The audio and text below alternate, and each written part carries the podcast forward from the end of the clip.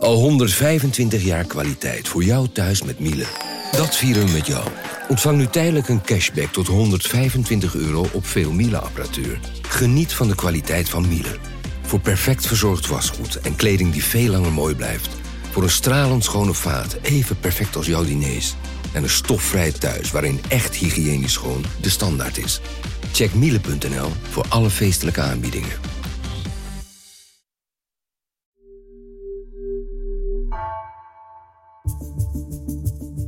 Vanaf de redactie van NRC het verhaal van vandaag.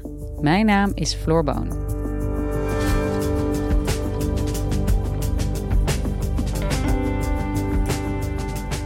Venezuela en Guyana maken sinds de koloniale tijd allebei aanspraak op het gebied Essequibo, dat zo'n twee derde van Guyana beslaat. Maar nu heeft de Venezolaanse president Maduro er echt zijn zinnen op gezet en neemt hij stappen om Essequibo te annexeren, vertelt correspondent Nina Jurna. Wat drijft Maduro om juist nu dit olierijke gebied te willen inlijven?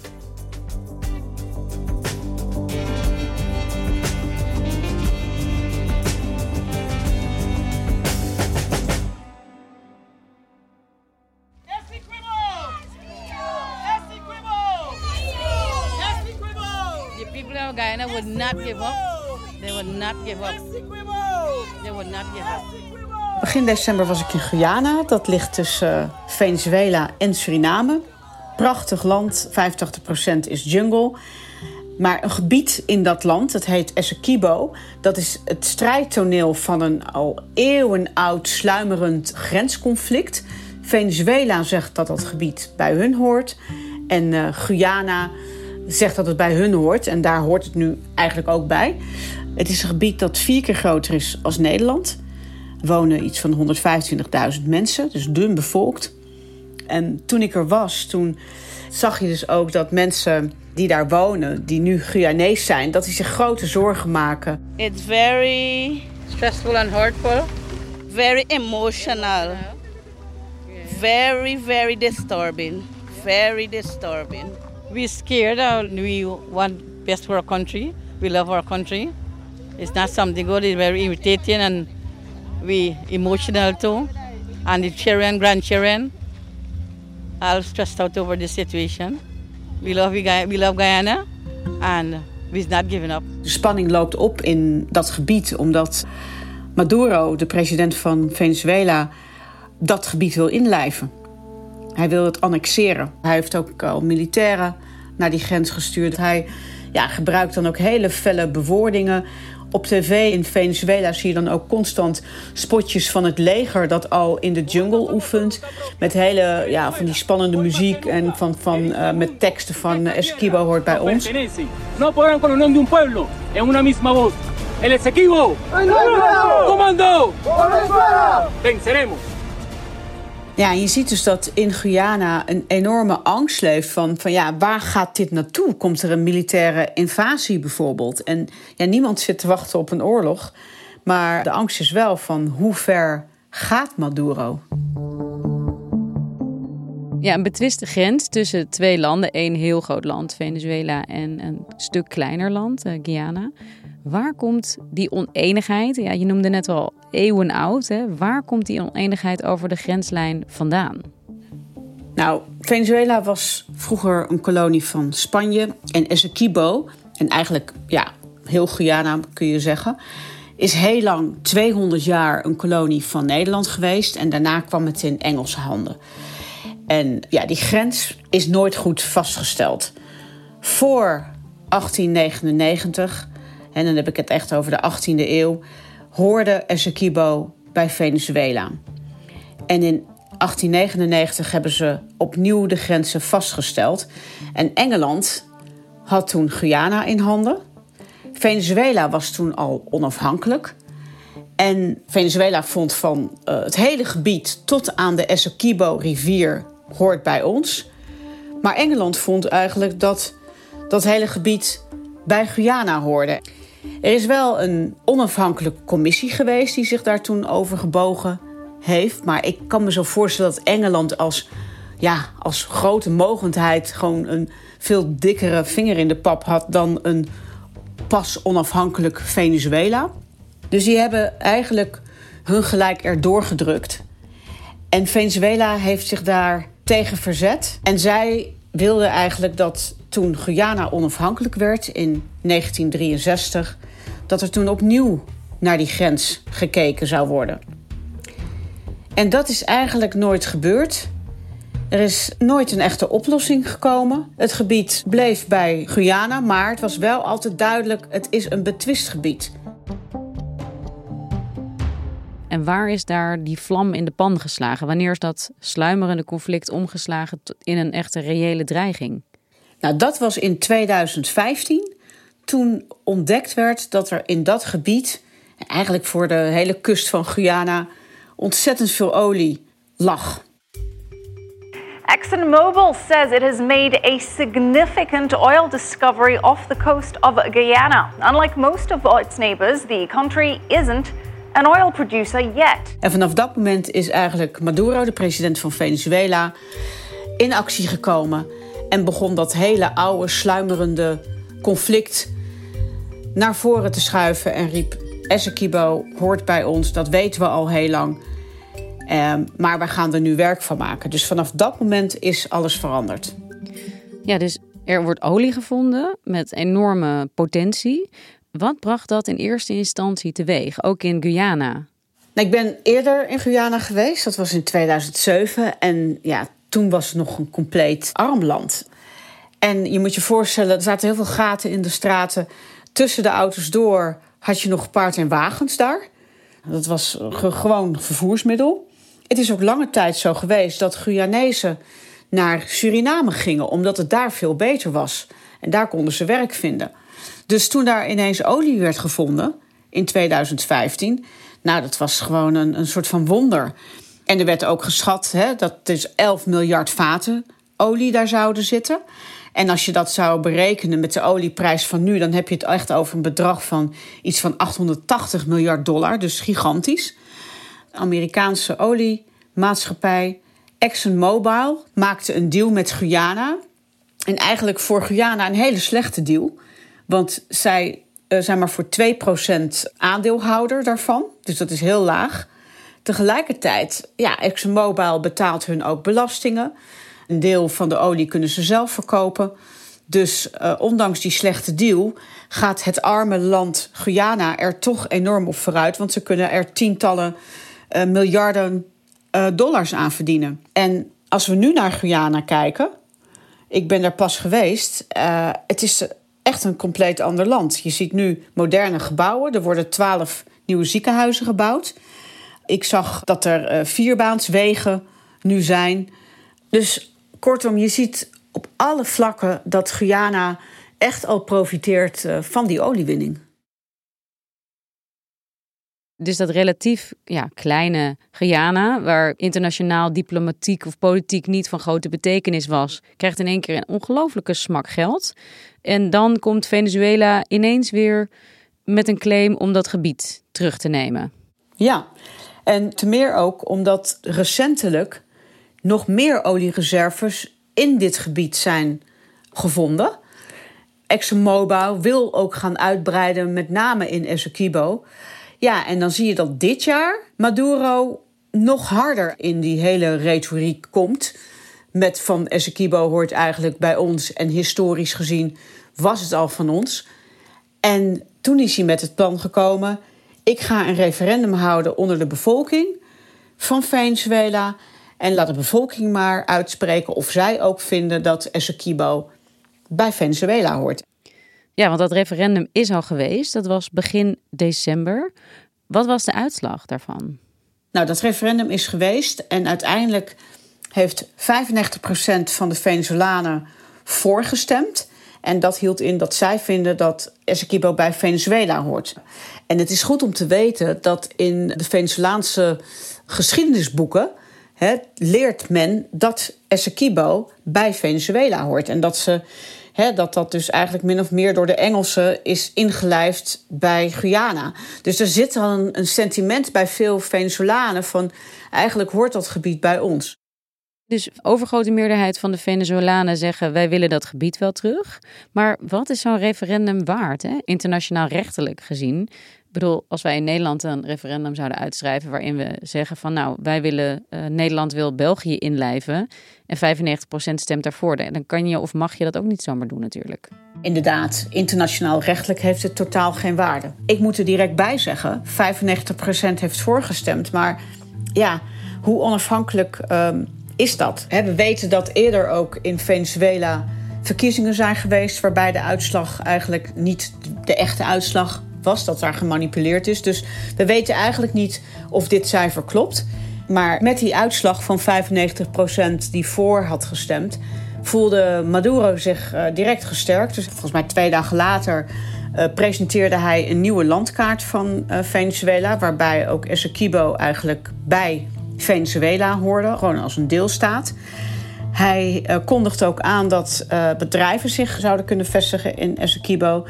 En hij uh, ja, had ook al gezegd in dat referendum van de Guyanezen... die kunnen ook twee nationaliteiten krijgen.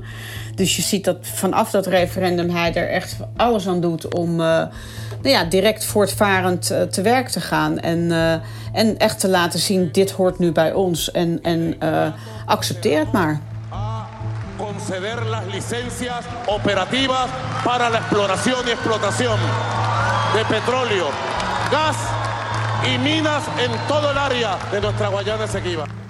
Ja, dat klinkt toch al met al ook behoorlijk bedreigend uh, vanuit Guyana gezien. Hoe gaan ze er daarmee om? Hè? Met zo'n dreigende en ook hele grote buur. Guyana voelt zich natuurlijk enorm bedreigd. En die zijn ook hulp gaan zoeken bij het internationaal gerechtshof in Den Haag. Om te kijken van, kunnen jullie je hierover uitspreken? Ze probeerden al via dat internationaal gerechtshof om ook te voorkomen dat er überhaupt een referendum zou worden gehouden in Venezuela. Maar dat is niet gelukt.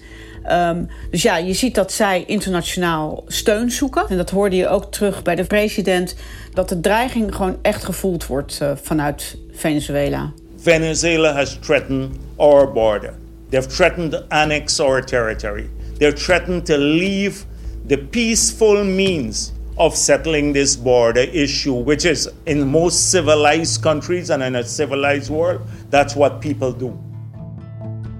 Guyana heeft 800.000 inwoners en Esquibo heeft uh, iets meer dan 120.000 inwoners. En dan daarnaast het grote Venezuela met een sterk leger en, en heel veel mensen. Ja, daar voelen ze zich toch uh, kansloos tegenover. Dus uh, ja, het is op, op alle vlakken voor de Guyanezen is dit een hele dreigende situatie. En hoe wordt er in de rest uh, van Zuid-Amerika, van Latijns-Amerika, gekeken naar dit conflict?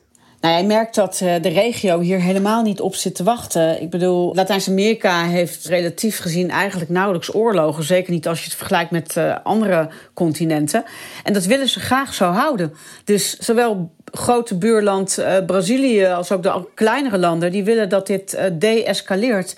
En uh, laten dat Maduro ook duidelijk merken. En als we heel even stilstaan bij Venezuela en het Venezuela van Maduro... wat wil hij met deze escalatie? Wat, wat, wat schuilt hier nou achter? Nou, aan de ene kant zijn dat economische belangen. Hè? Dat Essequibo, wat ik al zei, daar zit ontzettend veel olie. Nu heeft Venezuela zelf ook ongelooflijk veel olie. Een van de grootste oliereserves ter wereld. Maar ja, die hele olieindustrie van Venezuela zelf is gewoon de afgelopen jaren gewoon helemaal ingestort. Dat komt mede ook door sancties van Amerika, maar ook vooral door het wanbeleid van de overheid zelf. Ja, er is niet geïnvesteerd in de oliesector. Maduro is geïsoleerd eigenlijk. Dus hun hele eigen olieindustrie is ingestort. Maar er speelt nog iets anders. Dat zijn de politieke belangen in Venezuela zelf voor Maduro. Met Essequibo wil hij een gevoel van ja, nationale eenheid creëren. Waarbij hij dan als een soort van sterke leider uit de bus kan komen. Volgend jaar zijn er verkiezingen in Venezuela.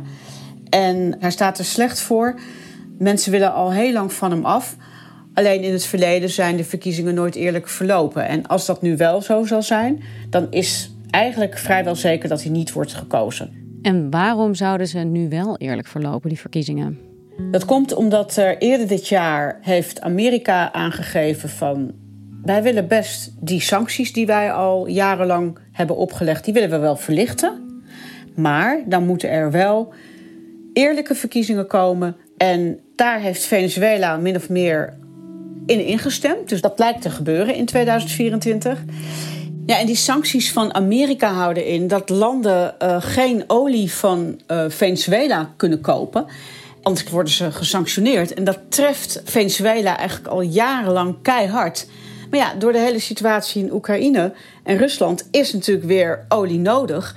En is de vraag naar Venezolaanse olie is zo urgent dat Amerika op een gegeven moment heeft gezegd: van ja, we willen die sancties opheffen of versoepelen. Maar daar moet er wel iets tegenover staan, namelijk vrije, eerlijke verkiezingen met waarnemers en waar ook de oppositie aan mee kan doen. Maar dat is toch eigenlijk gewoon een zelfmoord voor Maduro? Die gaat toch nooit herkozen worden?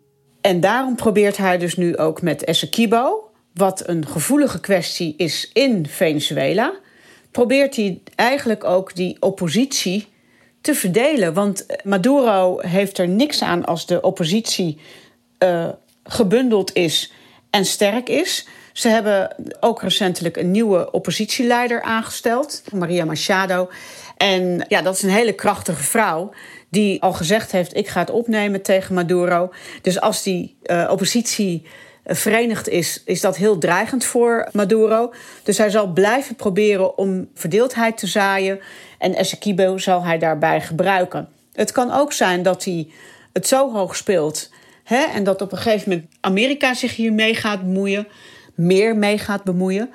Amerika is natuurlijk al verwikkeld in twee oorlogen, dus die wil niet nog een derde oorlog. Dus het kan ook zo zijn dat uh, Maduro zegt van nou, ik hou me rustig over Essequibo, maar laat mij dan op mijn eigen manier de verkiezingen organiseren. Dat zou ook nog kunnen. Dus hij heeft met Essequibo heeft hij op alle verschillende fronten heeft hij een troef in handen. Uh, dus ik denk niet dat hij dat snel gaat opgeven, maar dat hij, het, als het wanneer hem uitkomt, zal hij dat inzetten. En hoe staat het er nu voor? Waarom hebben we het er vandaag over, over dit conflict? Wat speelt er op dit moment en welke belangen worden hier tegen elkaar ja, afgewogen? Aan het einde van vorige week is er een bijeenkomst geweest. Maduro en Irvin Ali, de president van Guyana, die hebben elkaar ontmoet op een Caribisch eiland. Caribisch eiland uh, St. Vincent en de Grenadines. En zijn met elkaar gaan praten. Hebben elkaar de hand zelfs geschud.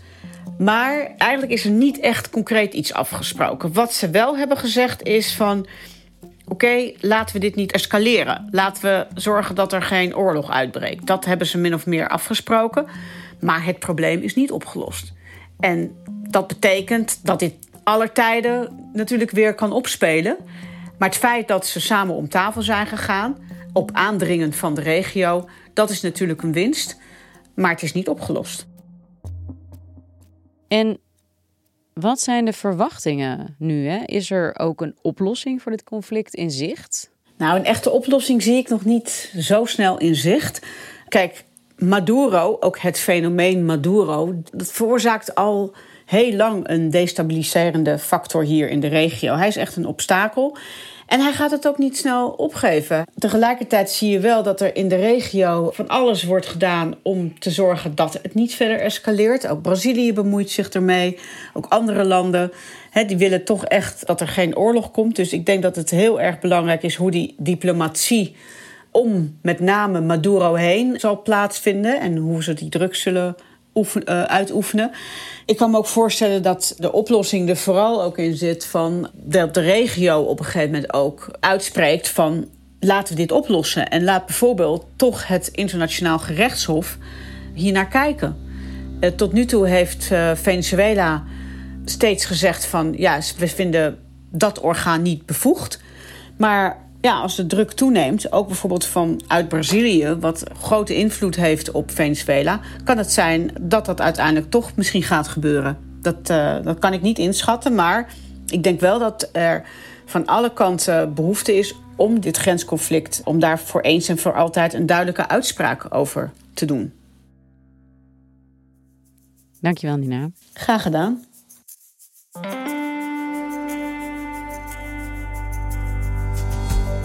Je luisterde naar vandaag, een podcast van NRC. Eén verhaal, elke dag. Deze aflevering werd gemaakt door Lis Doutsenberg, Lotteke Bogert en Jeroen Jaspers. Coördinatie Henk Ruighoek van der Werven. Dit was vandaag. Morgen weer.